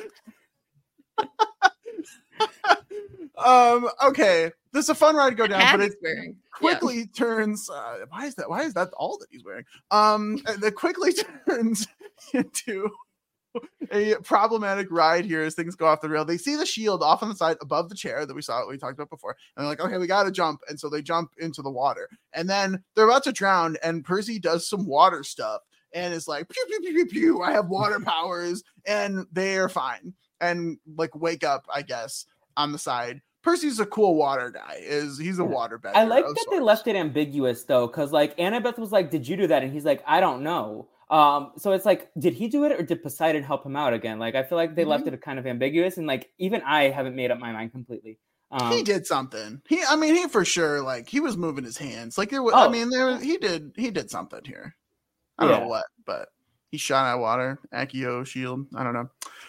Okay, so we get to the throne, and then Annabeth, you know, starts talking. Percy starts talking. Evidently, Percy's been told many stories from his mother. We heard about this a little bit before on the ride. The throne was a gift from Hephaestus to Hera. Well, she said she could get up. It was too much. But I let her free. Aphrodite would be his wife. We already talked about this. One of them goes in, and the other gets the shield. That's the deal. One person has to stay behind and be, you know, sort of enveloped in this gold, and the other one gets to get the shield. And Annabeth's being like, yep. Okay, that's why I'm here. I will sit in the chair. You get the shield, done and done. It's your quest. Great, here we go. Percy's like, hell no. Absolutely not. You are not going to sacrifice yourself. And she's like, well, you're the one on the mission, so what are you talking about? And they have this song and dance. this is maybe one of the things that I'm a little over of this show, to be honest with you. The everyone trying to sacrifice themselves every episode for the thing that we're doing. In my mind, I think it's just cooler to have someone take control and do the cool thing instead of like having both of them try and be like, you do the thing and I'm going to sacrifice myself. We need the explanation. No, I know we need the explanation, but admittedly, like, I feel like I don't have a lot of gripes with this show and the changes that they've made and stuff like this. This isn't exactly how this goes down in the book, to my recollection. No, it doesn't. I'm just like a little over the, I'm going to sacrifice myself, but whatever. Percy's gonna be like, I'm gonna be the one to do this. This is why you're here on the mission, because you wouldn't hesitate to sacrifice me if it meant the success of the mission. Great. Percy sits in the chair. Ridiculously cool visuals of all of the gold of the chair going over him, and then Midas is shaking. Immediately, Annabeth is like, Percy, get up! Don't do this! I'm changing my mind of what's going on. Percy's like, what it's too late. What do you mean? I already sat down. Like, this is done. Like, what? We don't have, that was a 5 minutes ago decision. Anyway. Percy gets completely covered, leaving Annabeth all alone. I just have to shout this out one more time. The visuals of Percy getting covered by this chair were awesome. Like, they were very, very cool in a way I was not expecting, nor even expected, knowing, theoretically what would happen in this scene. This was cooler than I have ever imagined this happening in the book. And that doesn't happen very often. We talk about these adaptations all the time. How often does something like see on screen be way cooler than the coolest thing that you were imagining reading through, like, an objectively cool scene of, like, getting enveloped in the chair? This was just really, really cool. Annabeth's all alone. Okay. Then we see a rando enter, be like, hey, can I help you get out of here? And she's like, no, I'm not really interested in getting out of here. I have a friend to save, even though, Annabeth, you knew what was going on here. What are you trying to do? Whatever. She's like, no, if you're not going to help me, get out of here so I can focus. And then this guy up there from the top deck is like, I know your mother was displeased with you recently, but, she can get that way. And Annabeth then absolutely pops off on this guy. And he's like, you know what? All of this, like, cutthroat, backstabbing. I know all the gods are that way. This eat or be eaten mentality way. Everyone's like that. But he, gesturing to Percy, he isn't that way. He is better than that.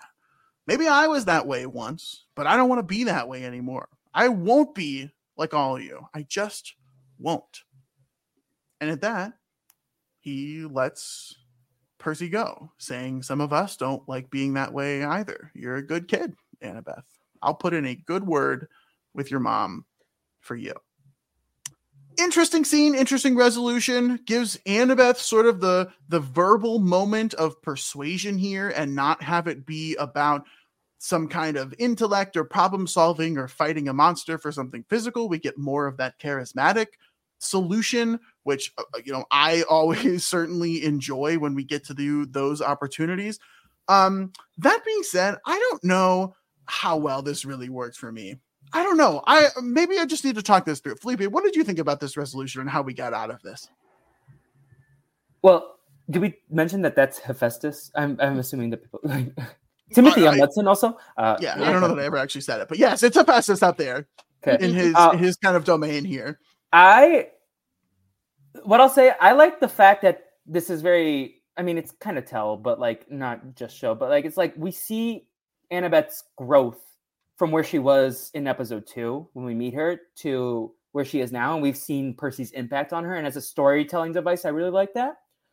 I like it more than if she was just going to figure out the cogs and like undo it. I also like that it meant that like, oh no, the demigods do have restrictions, and that like the gods can't just like be like, oh, you outsmarted Hephaestus in this moment and his domain. I think I like that aspect of it. I want to hear your pushbacks though. Like what about it like is making you like, I don't know.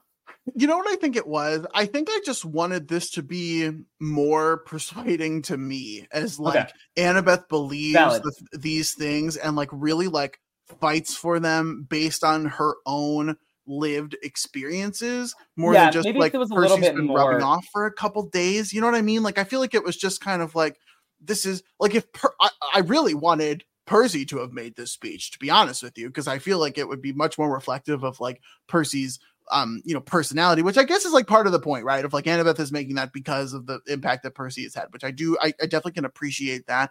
It's just that like it was not able to be delivered with sort of the power and resonance that someone who like very firmly has had these beliefs and like is going to fight for them, when Annabeth has been focused on not different things or different objectives, but like in a different way. This has not really been the way that she's approaching these things, which again can be part of the point. It just like, for this to be the solution of like Percy makes the sacrifice play to get the shield up there. Okay, you know, good on Percy for being willing to make that sacrifice play. Good on Annabeth for being willing to continue with this, to see it through to the end and focus on the mission. But like, because Annabeth is convincing, like we just kind of undo all of that. Like it's sort of like no longer matters at this point. And I think that I really struggle with like Annabeth's immediate response to Percy being sacrificed of like, I'm not going to go anywhere. I'm going to sit here until I can fix this and, you know, try and work through and like save him, instead of like her being like, okay, Percy made this play, time to get back to the mission and like see the thing to the end, and then we'll save Percy afterwards. Yeah. Obviously we couldn't do that. Like that's obviously like not what's going to happen in Percy Jackson.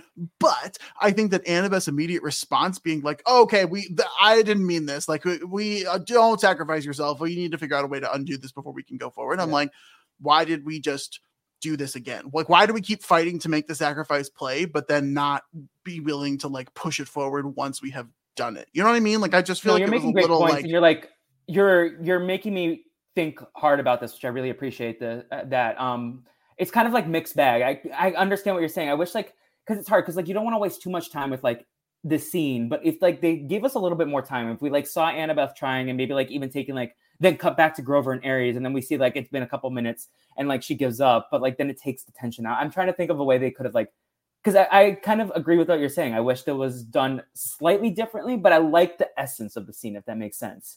Like, I want it to be where Percy immediately figures out what's going on, sits on the chair, sacrifices himself before Annabeth can stop him. She realizes what's going on, gets the shield, and then because she didn't have any input to the situation, be like, this is when I am mad and frustrated at the scene and need to like figure out a way to solve him. Then we get Hephaestus coming in, and then because she's in this like deeply emotional state because she didn't have any input into the conversation of the sacrifice, that's when she's lashing out and when she can display this powerful emotion and like try and figure out a solve to this.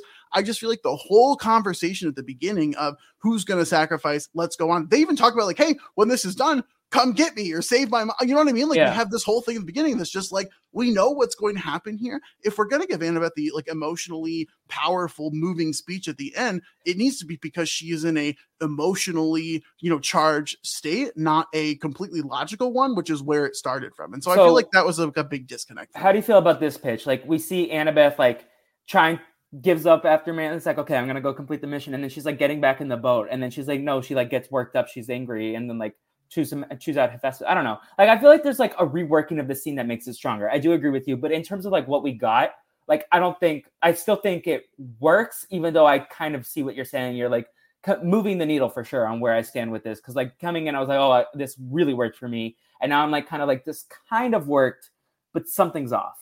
And I do think that like, I can't pinpoint exactly how I feel about it. I feel like there's like some workshops that could definitely have been done, but Dr. Melissa, where can I ask you about your opinion on this? Yeah, I really like Annabeth sort of like popping off here at the end, but I agree that like the sacrifice conversation really felt off for me.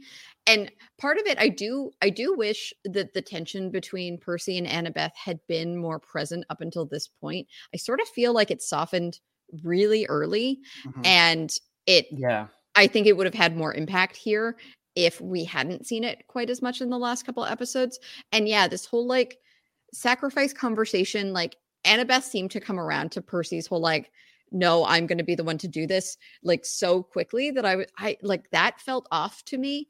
That then I agree with Adam's take that I think I really liked the after stuff, but I think I would have liked it even more if it was the way Adam was saying of like, she's mad. And I, and I, I want it to be this thing where she is sort of like grappling with this herself, right? Like she's sort of talking out loud to Hephaestus and saying like, I don't know, like, this is not the way I thought this was supposed to go. I'm not supposed to be, you know, I don't really understand, but I can't do this without, and I don't, you know, if she was still sort of like almost thinking to herself out loud, but at also telling him off in the same way while she's grappling with this change. Yeah, no, something I've been thinking about through this conversation is also like, even back when we were talking about them, like making the decision, every time a sacrifice is to be made, it's always Percy making it.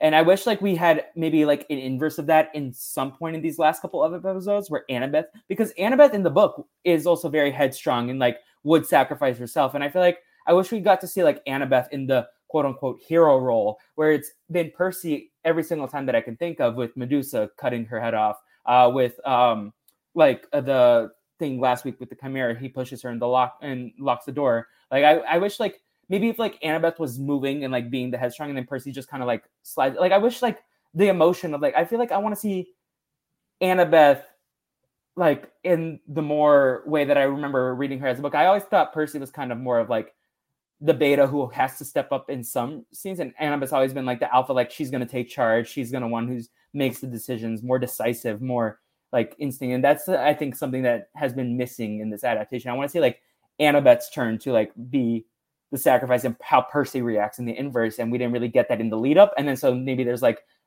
if she had more punch to like that, if she had something about that, talking out loud is hard. Well, yeah, no, what's really tough is that we have added in multiple sacrifice plays that were not there in the book. And so when we add them in, someone has to make the sacrifice if we were going to add a sacrifice play. And if we consistently have it be the main character, there's no way it couldn't be Percy. I actually, like, I agree with the show's adaptation of that sense of like, as much as we were like sitting here saying, you know, maybe we want Annabeth to, I really feel strongly that if Annabeth were to have made either one, we would simultaneously be sitting here saying, why is Annabeth doing this? Like, I really do think like that's what would be happening. And that maybe is more of a, just feels like her agency is taken away a little bit. If Percy's always taking the sacrifice, because we're adding more places where agency like has to be required. Yeah. You know what I mean? Like, though it just didn't exist in the book. And so I agree with you. The read in the book has always been Annabeth is headstrong and very like, you know, type A and forward in these situations, because the situations have been slightly, but importantly, different. And so, you know, adding in these sacrificial options and requiring someone to make them is really tough, because that was not like that. No one had to make them. That just wasn't there in the book. It was, well, they were on the previous elevator, so that's why they weren't there. It wasn't an active choice being made, but because we're adding in that active choice, someone has to make it. And so, you know, we're living with the consequences of that. Sometimes, like the arch example, I think it's really good. I think it's very, very effective. I think it's well done, well executed. Here, maybe not so much, but I like theoretically, if we had gotten rid of the arch one, maybe I would be liking this more, because we wouldn't have done it multiple episodes in a row. Like maybe that is part of this too. I don't know. But it works out either way. Annabeth is very persuasive, convinces Hephaestus, is, you know, I don't want to really be like this too. He says, I'll put in a good word with your mom for you. We love to see that. And we finish off this episode, finally. Back at the diner, Annabeth is walking in with the shield and with Percy in tow. And we're like, where's our ride? As we, you know, we smash to a pretty stinky semi. I don't know that they went into the full specifics there. I think this is like for a zoo in the book is what this semi is. So yeah. That's really tough. And we also get some blistering lines here as we finish off this episode with an exchange with Percy and Ares. Ares says, don't worry, kid. Your dad had plenty of kids that he lost interest in, which is maybe the most like disgusting thing that you could say to someone. That's so it's just absolutely brutal. And Percy like claps back right at him and like sort of starts to threaten Ares a little bit. And Grover's like, okay. We got, thank you, sir, for all that you've done and all the, you know, whatever that you provided us on the ride. We're going to take the ride. And then finally in the truck, we see Grover saying, you know, hey, Ares wasn't being entirely honest with everything that he was saying. He was holding something back.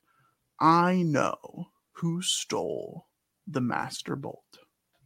Dun, dun, dun! As they begin their adventure even further west from where they are on their way to Santa Monica to meet up with Poseidon. Adam, hop in that truck, come with them so we can hang out.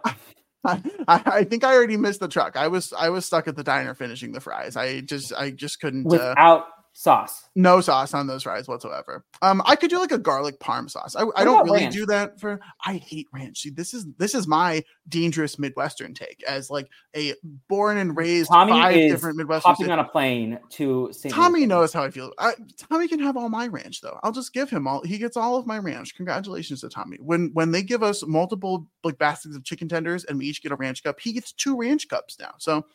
There you go. Congratulations to you, Tommy. Melissa, as someone who's not read the books, who stole the Master Bolt? What did Grover find out? Yeah, I am very much of two minds of this, where I think it's Athena, or like Athena had somebody steal it. Was I think the implication of this whole she overcomplicates things conversation, but I could also see it being like an Ares tie-in, or I could be missing things completely. I don't know. I feel like I am saying this to a bunch of people who read these books many, many years ago and have known the answer to this for a long time. So yeah, that's why we asked the question. For sure. I don't know. But those are my kind of assumptions based on that conversation. I got to say, Percy standing up to Ares for me was a lot less effective than Annabeth standing up to Hephaestus. Maybe it's just because he's so small. He's just a little guy. And, this man is just a tank walking. So I don't know. I was a bit like, I don't know, Percy, you're saying a lot of he's stuff. He's also a god, literally. Yeah, right? Like you have cool wishy powers out of your hands when water's around, but like this man, this is probably not even his real form. He probably is like he could pummel you for sure. Like in the books, he gives off Ghost Rider vibes. He could really, rip you like in half. Like it would really step on you, and squish you. That's something else, Felipe. Well, Anyway, that's how we end this with Grover saying he knows who stole the Master Bolt. How exciting! I'm excited to talk about some of the differences between this when we get to the Book Club podcast. But of course, that is for the Book Club podcast, which if you're not a patron of Push Recaps, please come join us. That's the only place that you can come get the Book Club podcast. We would love to have you over there.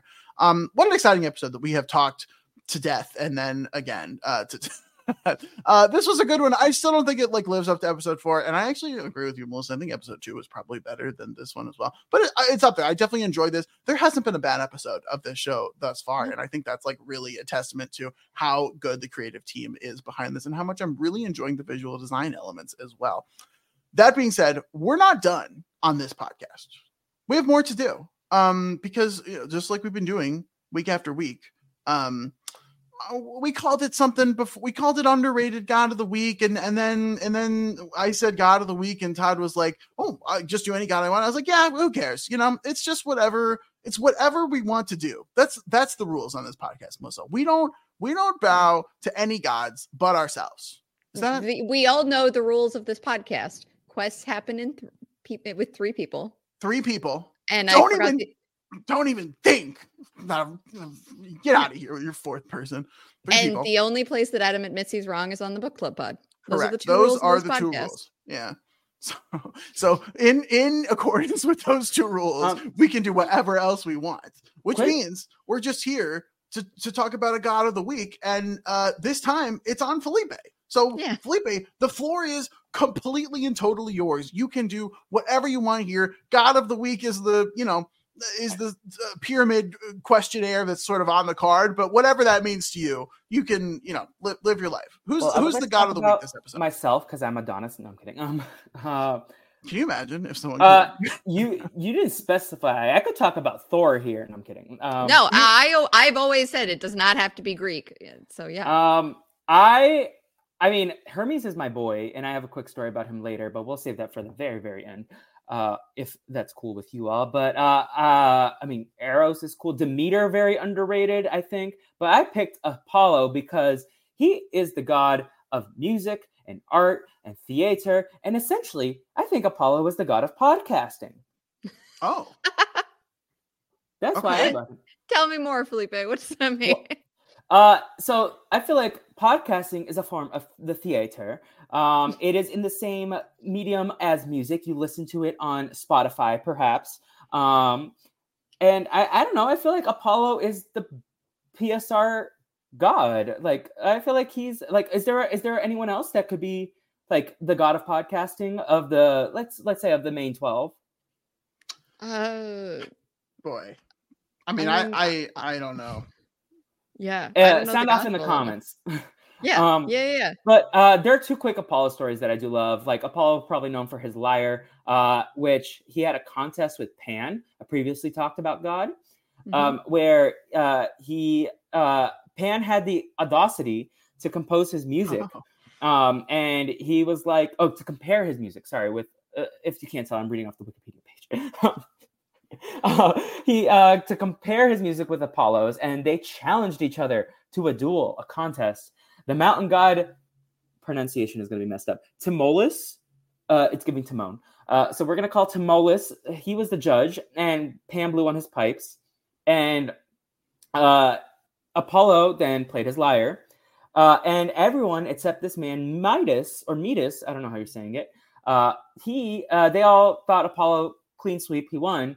And so, because Apollo was petty and was like, Midas, you did not think I should have won. You don't have great taste, and I don't want you to suffer with such a depraved pair of ears. You become a donkey. And that's how they got the ears of the donkey. Wow. Okay. Yeah. The gods be petty. Yeah. They be petty and horny is what they are. Should that be the third rule of the podcast? I think it is now. Three people on a quest. I'm only wrong on the book club podcast, and the gods be petty and horny. Those are the three rules. We should get that on like a mug or something. Yeah. Okay. There's the god of the week, Felipe. Anything else about Apollo that you want to share to the people? He has a twin sister, Artemis. Okay. And, yeah. Cool name. Apollo's a cool name. Artemis is a cool name. Oh, yeah. What did you think? Apollo. I think Apollo. Yeah, both like Athena, cool name. Shout out to my friend Athena. Oh, okay. Yeah, not as cool as Apollo. I think it's like the OLLO, like the end. Apollo Anton Ono. How do we feel about him? Love, I think, unless he was canceled for some reason, and then I hate him. But I feel. Are you a big speed skating girly, Adam? It's like one of the only things that I could watch in the Winter Olympics that doesn't make me want to rip my eyeballs out, though. What? It's like. What? Listen, it's first of all, Summer Olympics are better than the Winter Olympics. That is true. It's not even close. I'm not, she's from Van City, of course. Yeah. Like I'm not even willing to entertain the Canadians. They're both lit. I will watch them both for sure. But like, okay, in terms of Winter Olympic sports, I will watch curling. I like curling. What? Curling's incredible. I actually like watching curling. I have no problem because it's basically just. I feel like curling is probably fun to play, but it seems boring. No, I feel like it'd be impossible to play. Once you understand how curling works, it's incredible. It's okay. If you don't understand, which I learned most of what I know about curling from Grace. So, but Grace is a big girly, curling girly. Yeah, we need to go curling at some point. Even though we would fail. Yeah, we've talked about it on multiple. But podcasts. I like shuffleboard, so it's like the same rough idea. Great, I'll watch curling. So I will watch speed skating. Actually, I think it's fun. It like no, see, I can't do figure skating because it doesn't make any sense to me. It's just like it doesn't make any sense. It's art. It's beautiful. Dancing on ice. If we were doing figure skating for the purpose of just putting on a great show and just letting people have fun. Great, fine, perfect. I would attend. It'd be so much fun. After we're done with the thing, we then are like. 7. Like what? What does that mean? What do you like? What are we doing here? If we're just here to put on a good show, fantastic. You not like gymnastics? Okay? No, I mean it's like fine. It's fine. I think gymnastics is fine, but when we get to the scoring element, I mean the scoring is often based on like the difficulty of the tricks displayed, the artistry of the song.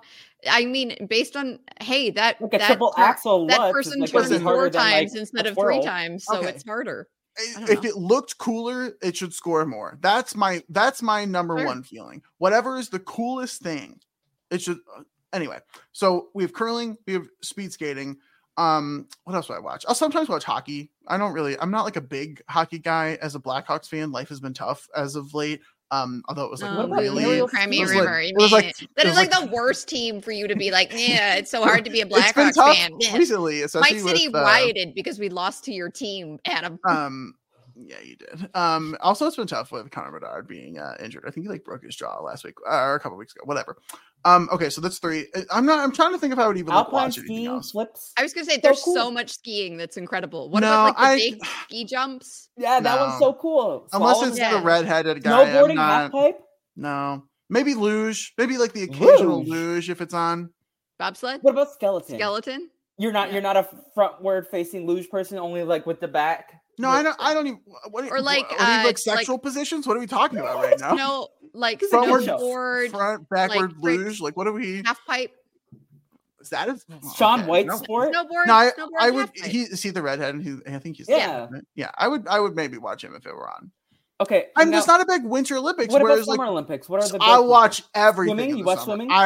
Everything. Swimming. Diving. Volleyball. I love diving when they're like out there and they spend 5 billion years on the platform. Diving and they just like log them. Then like because I can objectively it's literally the same. I can objectively no. Either go up and do the tricks or you go down and do the tricks. Because I can objectively. No, because I can objectively be like, that's a little splash. That's a big splash. That's the diving part. When someone gets to the water and a huge splash comes up and I'm like sitting here with, Cheetos on my couch being like, oh, you suck. Like that. I love that so much. You suck, even though that is my best. That's like my shining moment right there. Someone makes a big splash in a dive. They are the biggest idiots to ever exist. What about when they fall, when they're doing like ski jumps and then they don't land? It's all about the landing, those right? People are just stupid. If they don't land properly, you're gonna kill yourself out there. That's a terrible thing. Like you should not. I mean, they're doing hard tricks.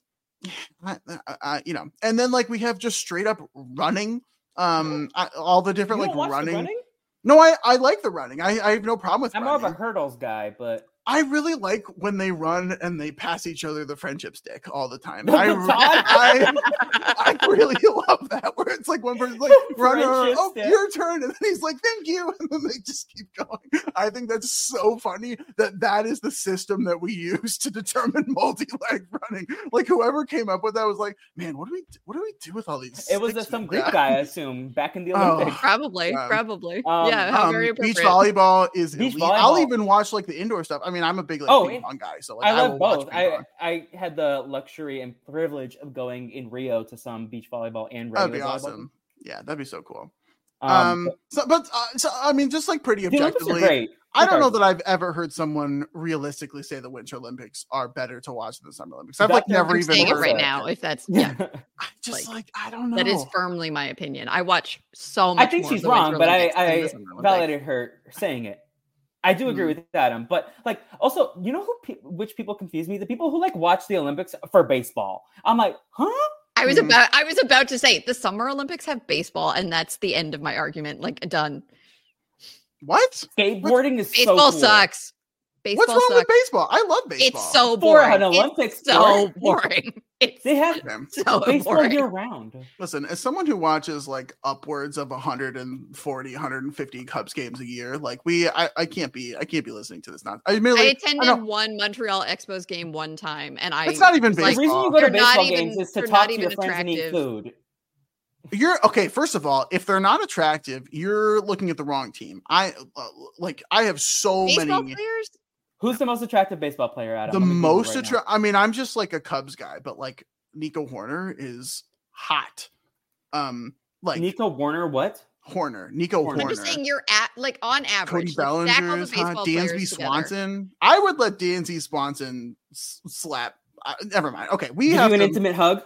Give me a very intimate hug. Can I tell my Hermes story since we're off the rails? Yeah, please tell your Hermes story. Also, I love that this podcast started with Felipe being like, for all the children listening to this podcast. We told him to stop listening. I told him like 45 minutes ago, tell your parents. I told them back in the Doctor Who days to stop listening. Yeah. We had this with Final Fantasy 2. I was like, if you're listening to Zed and I in a podcast and you're like having a kid there, like what?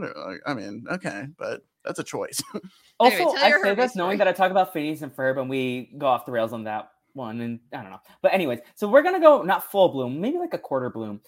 So in college, I took a classics class with this guy who was always talking about mushrooms. So I think he probably was on mushrooms for like half the classes at least, and it was for a writing credit, and I kind of was like very lost a lot of times because like it was one of those classes where you like study the textbook and that's how you do well, like as opposed to like actually paying attention to what he was saying. because I was like, oh, these tests are just like kind of Quizlet stuff.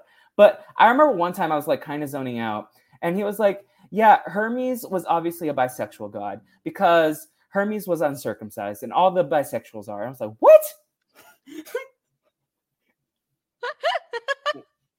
Huh. You heard it here first, folks.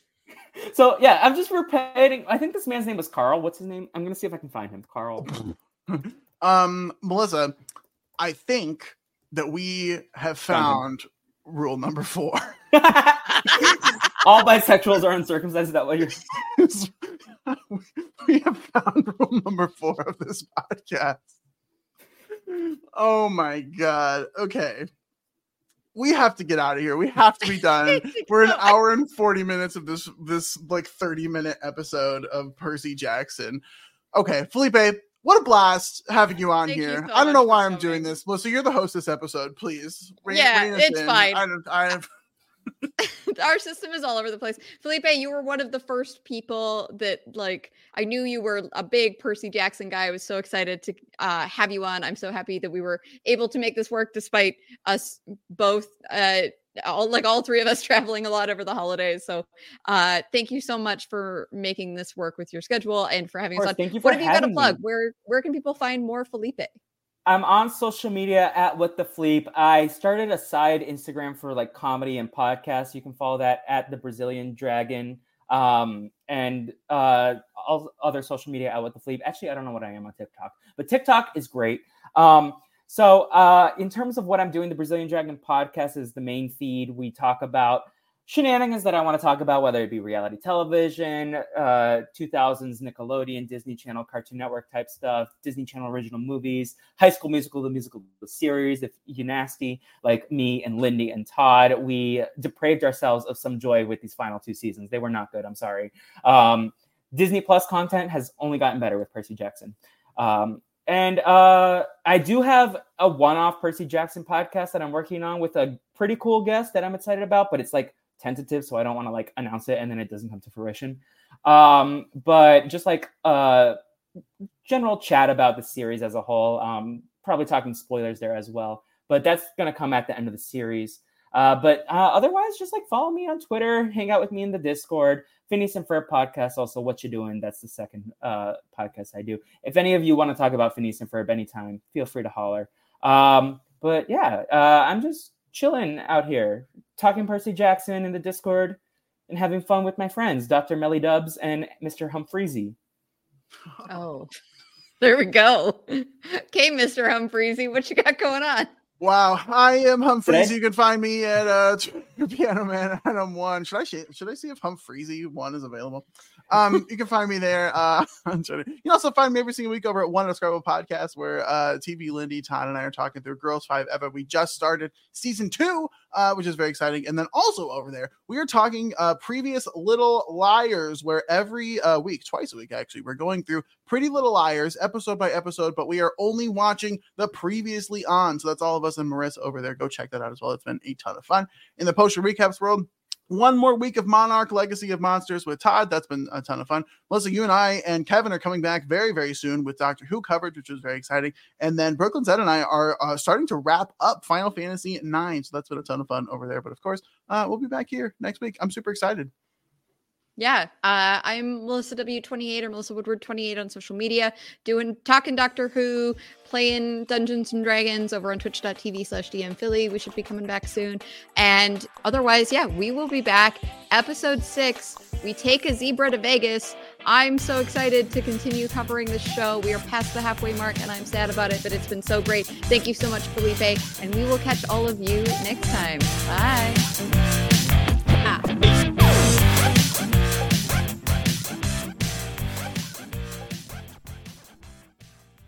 Hey guys, it is Ryan. I'm not sure if you know this about me, but I'm a bit of a fun fanatic when I can. I like to work, but I like fun too. It's a thing. And now the truth is out there. I can tell you about my favorite place to have fun. Chumba Casino. They have hundreds of social casino style games to choose from with new games released each week. You can play for free anytime, anywhere. And each day brings a new chance to collect daily bonuses. So join me in the fun. Sign up now at ChumbaCasino.com. No purchase necessary. VGW Group. Void where prohibited by law. See terms and conditions. 18+. I'm Victoria Cash. Thanks for calling the Lucky Land Hotline. If you feel like you do the same thing every day, press 1. If you're ready to have some serious fun for the chance to redeem some serious prizes, press 2. We heard you loud and clear. So go to LuckyLandSlots.com right now and play over 100 social casino-style games for free. Get lucky today at LuckyLandSlots.com. Available to players in the U.S., excluding Washington and Michigan. No purchase necessary. VGW Group. Void where prohibited by law. 18+. Terms and conditions apply. Hello, it is Ryan, and I was on a flight the other day playing one of my favorite social spin slot games on ChumbaCasino.com. I looked over at the person sitting next to me, and you know what they were doing? They were also playing Chumba Casino. Coincidence? I think not. Everybody's loving having fun with it. Chumba Casino is home to hundreds of casino-style games that you can play for free anytime, anywhere, even at 30,000 feet. So sign up now at ChumbaCasino.com to claim your free welcome bonus. That's ChumbaCasino.com and live the Chumba life. No purchase necessary. VGW Group. Void where prohibited by law. See terms and conditions. 18+.